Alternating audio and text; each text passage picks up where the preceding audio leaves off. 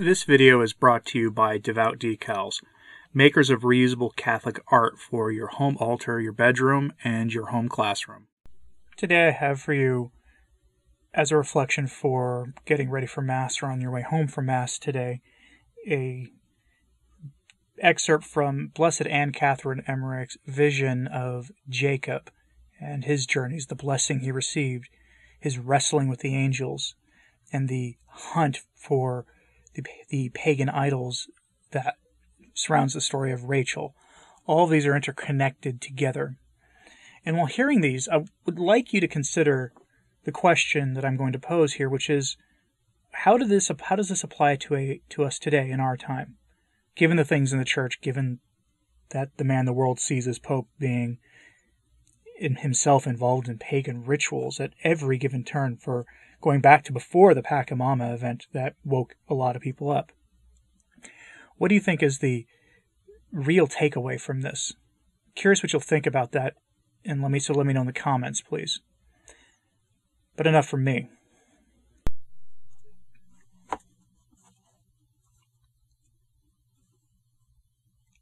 Blessed Anne Catherine Emmerich's vision of Jacob.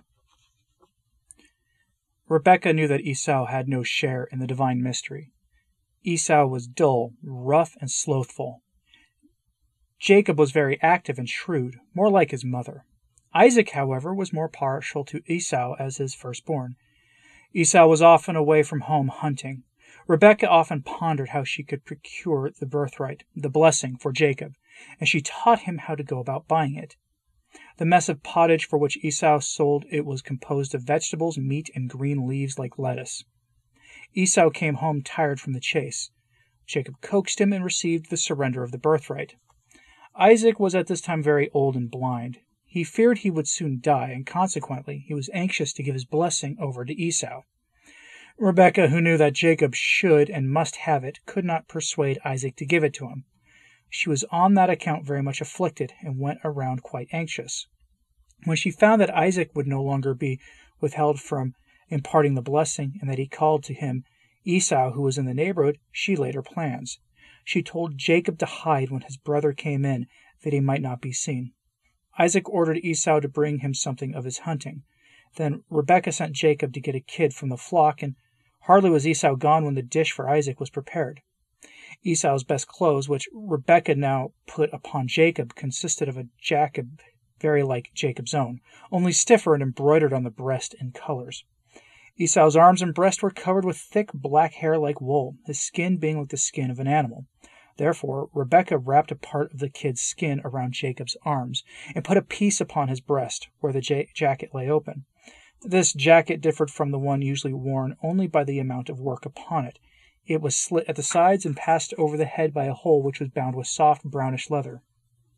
The side slits were fastened together with leather strings, and when a girdle was worn over it, the fullness around the breast served as a pocket.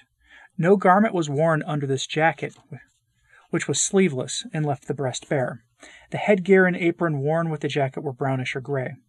I saw Isaac feeling Jacob's breast and hands where Esau was full of hair. I saw that he wavered a little. He was troubled and doubting. But then came the thought that, notwithstanding his doubts, it was certainly Esau, and that God willed him to have the blessing. And so he made over to Jacob the blessing which he had received from Abraham, and Abraham from the angel. He had, with Rebekah's assistance, previously prepared something mystical which was connected with it a drink and a cup. The other children of the patriarchs knew not of it. Only the one that received the blessing knew of the mystery, which, however, still remained to him, as to us the Blessed Sacrament, a mystery. The cup was rather flat on one side. It was transparent and shone like mother of pearl. It was filled with something red, something like blood, and I felt that it was Isaac's blood. Rebekah had helped to prepare it. When Isaac blessed Jacob, they were alone. Jacob bared his breast and stood before his father. Isaac drew the hand with which he gave the blessing from Jacob's forehead, straight down to the abdomen, from the right shoulder to the same point, and the same from the left shoulder. Then he laid his right hand on Jacob's head and his left upon the pit of his stomach, and Jacob drank the contents of the little cup. And now it seemed as if Isaac delivered to him all things, all power, all strength, while both hands he took, as it were, something out of his own person, and placed it in that of Jacob. I felt that this something was his own strength, that it was the blessing. All this Isaac was praying aloud. While grieving over the blessing, Isaac sat erect on his couch. He became animated, and rays of light streamed from him. When Isaac drew his hand down in giving the blessing, Jacob held both of his open and half raised, as the priest does at the Dominus Vobiscum. But when the father merely prayed, Jacob kept them crossed on his breast. When Isaac delivered the blessing to Jacob, the latter received it and crossed his hands under his breast, like one who was holding something. At the close of the ceremony, Isaac laid his hands upon Jacob's head and upon the region of the stomach, and then Jacob received the cup out of which he had drunk. When the imparting of the blessing had been accomplished, I saw Isaac swooning, either from exertion or from having actually given over and parted with his strength. But Jacob was radiant, quickened, full of life and strength. And now came Esau from the hunt. When Isaac discovered that the blessing had been transferred to the wrong one, he had no regret. He recognized it to be God's will. But Esau was mad with rage. He tore his hair. Still, in his fury, there seemed to be more envy of Jacob than grief for the lost blessing. Both Esau and Jacob were full grown men, over forty years old at the time of the transfer of the blessing. Esau already had two wives who were not much likened by his parents. When Rebekah saw Esau's rage, he sent Jacob away secretly to her brother in Laban. I saw his departure. He wore a jacket that reached to the waist, an apron as far as the knees, sandals on his feet, and a band wrapped around his head. In his hand was a shepherd's staff, a small sack containing bread hung from his shoulder, and under his arm was a flask. This was all he took with him. I saw him hurrying off, following by the tears of his mother. Isaac had blessed him a second time and commanded him to go to Laban and to take a wife in his new home. Isaac and Rebekah had much to endure from Esau. Rebekah especially had much to sorrow. I saw Jacob on his journey to Mesopotamia, lying asleep on the spot where Bethel after- afterwards stood. The sun had set. Jacob lay stretched on his back, a stone under his head, his staff resting on his arm. Then I saw the ladder that Jacob beheld in his dream, and which in the Bible is described as standing upon the earth and the top thereof touching heaven. I saw the ladder rising up to heaven from Jacob where he lay upon the earth. It was like a living genealogical tree of his posterity. I saw below on the earth, just as those genealogical trees are represented, a green trunk as if growing out of the sleeping Jacob. It divided into three branches which arose in the form of a triangular pyramid, whose apex reached to the heavens. The three branches were connected by other smaller ones that formed a three sided pyramidal ladder. I saw this ladder surrounded by numerous apparitions. I saw on it Jacob's descendants, one above another. They formed the ancestry of Jesus according to the flesh. They often crossed over from side to side, stepping past and even before me another. Some stood back, and others from the opposite side stepped before them, according as the germ of the sacred humanity was clouded by sin, and then again purified by continence, until at last the pure flower, the Holy Virgin, in whom God willed to become man, appeared on the highest point of the ladder, touching the heavens. I saw heaven open above her, and disclose the splendor of God. God spoke thence to Jacob. I saw Jacob awake the next morning. First he built a round foundation of stone, upon which he laid a flat stone. Then he raised upon this the stone which he had placed under his head the preceding night. Lastly, he made a fire and offered something in sacrifice. He also poured something in the fire on the stone. He knelt while praying, and I think he kindled a fire as the three kings did, that is, by friction. I saw Jacob in many other places also, at Bethel, for instance, as he journeyed to Laban, staff in hand. I saw him at Ainon, where he had been before, and where he repaired a cistern, which later on became John's fountain of baptism. I saw him even at that almighty period, praying at the spot Mahanaim. He begged Almighty God to protect him and also to keep his clothes from becoming shabby, lest on his arrival in Mesopotamia, his uncle Laban, on account of his miserable appearance, might not acknowledge him. Then he beheld two troops of angels hovering on either side of him like two armies. This was shown him as a sign of God's protection over him, and of the power which should be given unto him. The fulfillment of this vision he saw on his return journey. Then I saw him going further eastward, along the south side of the river Jabbok, and passing a night on the spot where he afterward wrestled with the angel. Here, too, he had a vision. On Jacob's return from Mesopotamia, his encampment lay east of the encampment of the subsequent Jabesh Gilead. I saw Laban, his father in law, following him in pursuit of his lost idols.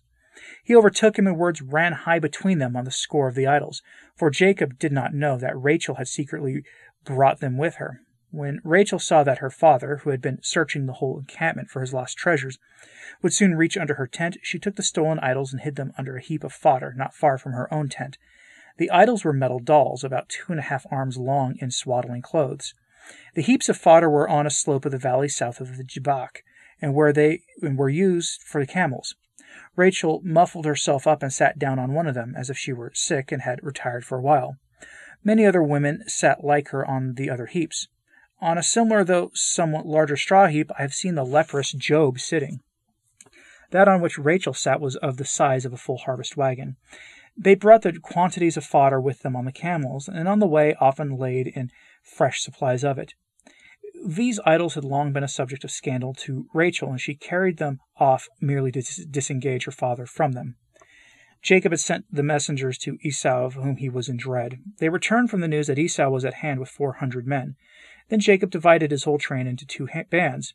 His best flocks he divided into several and sent them on to Esau. He led his followers to Mahanaim, where he had for the second time the vision uh, which he had seen on his setting out, vis-a-vis the vision of the angelic armies.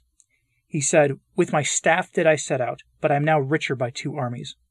He now understood the significance of that first vision. When his whole train had crossed the Jabbok, Jacob sent his wives and children over by night, and remained alone. Then he ordered his tent to be erected on the spot where, on the journey from Palestine, he had seen the face of God. He wanted to pray there by night. He ordered his tent to be closed on all sides, and bade his servants retire to some distance. Then I saw him crying with his whole heart to God. He laid all things before him, especially his great anxiety with regard to Esau. The tent was open above, that he might better send forth his sighs to heaven. Then I saw him wrestling with the angel. It took place in a vision. Jacob arose and prayed. Then there descended from above a light in which was a great luminous figure, which began to wrestle with Jacob, as if wanting to push him out of the tent. They were wrestled here and there, up and down in all directions through the tent. The apparition acted as if wanting to draw Jacob toward all the cardinal points, but Jacob always faced about the center of the tent. This struggle prefigured the fact that Israel, though pressured on all sides, should not be forced from Palestine. But when Jacob once again faced to the middle of the tent, the angel grasped him by the hip. I saw this took place when Jacob, who was wrestling in vision, wanted to cast himself upon his couch or sink back upon it. When the angel touched Jacob's hip and at the same time did what he wanted to do, he said to the latter, who was holding him fast, Let me go, for the dawn is breaking. Then Jacob ceased struggling and awoke from his vision. Seeing the angel of God still standing before him, he cried, No, I will not let thee go until thou bless me. He felt the need of God's blessing, for he knew that strength had departed from him and that his Esau was at hand. Then spoke the angel, How art thou called? This belonged to the blessing. Abraham also at his blessing was named Abraham. He answered, Jacob. Then he said, Then said the angel, Thou shalt be called Israel, for thou hast wrestled with God and men, and hast not been vanquished. Then Jacob said, How art thou called? And the angel answered, Why dost thou ask me how I am called? Which word signified, Dost thou not know me? Hast thou not already learned who I am? And Jacob knelt before him and received the blessing. The angel blessed him as Abraham had been blessed by God, and as Abraham had imparted the blessing to Isaac, and Isaac to Jacob, vis a vis, in three lines. This blessing was especially to ensure patience and perseverance. And now the angel vanished. Jacob saw that the dawn was breaking, and he named the place Phanuel, he ordered his tent to be taken down, and he crossed the Jabbok to his family. And now the sun arose upon him. He limped on the right side, for he had there been deprived of strength. When Esau turned off, Jacob went with all his family, his servants, and his herds to Mahanaim, and took possession of the country from Sokoth to the hill Ainon. He dwelt ten years at Ainon. He afterward extended his settlement westward from Ainon and over to the Jordan to Salem. His tents reached to where Shechem dwelt, for there he bought a field. I saw Dinah walking around with her maids and conversing out of curiosity with the Shechemites. I saw Shechem caressing her, for which reasons her maids went away, and he took her with him into the city. This was the cause of great sorrow to Dinah, who bloodshed and slaughter accrued from it to the Shechemites. Sychar at that time was not yet a great city. It was built of large square stones and had only one gate. The patriarchs, Abraham, Isaac, and Jacob, had more strength on their right side than in their left. It was not, however, noticeable, for their garments were wide and full. There was in their right side a certain fullness like a swelling. It was the holy thing, the blessing, the mystery. It was luminous, in shape like a bean, and it contained a germ. The firstborn received it from the father, hence the prerogatives of primogeniture. Jacob received it instead of Esau because Rebekah knew that he was the one destined for it. In his struggle with the angel, had been taken away from Jacob, though without producing a wound. It was like a drying up of the swelling. But after the removal of the blessing, Jacob no longer lived so securely, so immediately under God's protection. While he possessed the blessing, he was like one strengthened by a sacrament. Afterward, however, he felt himself humiliated. He was careworn and he experienced great troubles. He was conscious of the blessings having been withdrawn from him. Therefore, he would not let the angel go until by a benediction he had strengthened him. Joseph later on, when in the prison of Pharaoh in Egypt, received that same blessing from an angel. And there you have it. Blessed Anne Catherine Emmerich's vision of the hunt for idols and wrestling with angels. The story of Jacob and Esau and the rest is a fascinating story that I feel like we don't hear often enough when we speak about the Old Testament and its implications for the New and for the rest of salvation history, and of course its implications in our lives. I'm curious what you think the symbolism, if any, is the for the story, the real story of Jacob and Esau and the hunt for the idols. You know what's you know what it is symbolically for us. I'm not saying the story didn't happen. I'm just saying what do you think is important for our us today, for our takeaway, especially given the state of the church now. Let me know what you think of this in the comments, please. Like and subscribe if you haven't. It really does help. As always, pray for the church. I'm Anthony Stine. Ave Maria.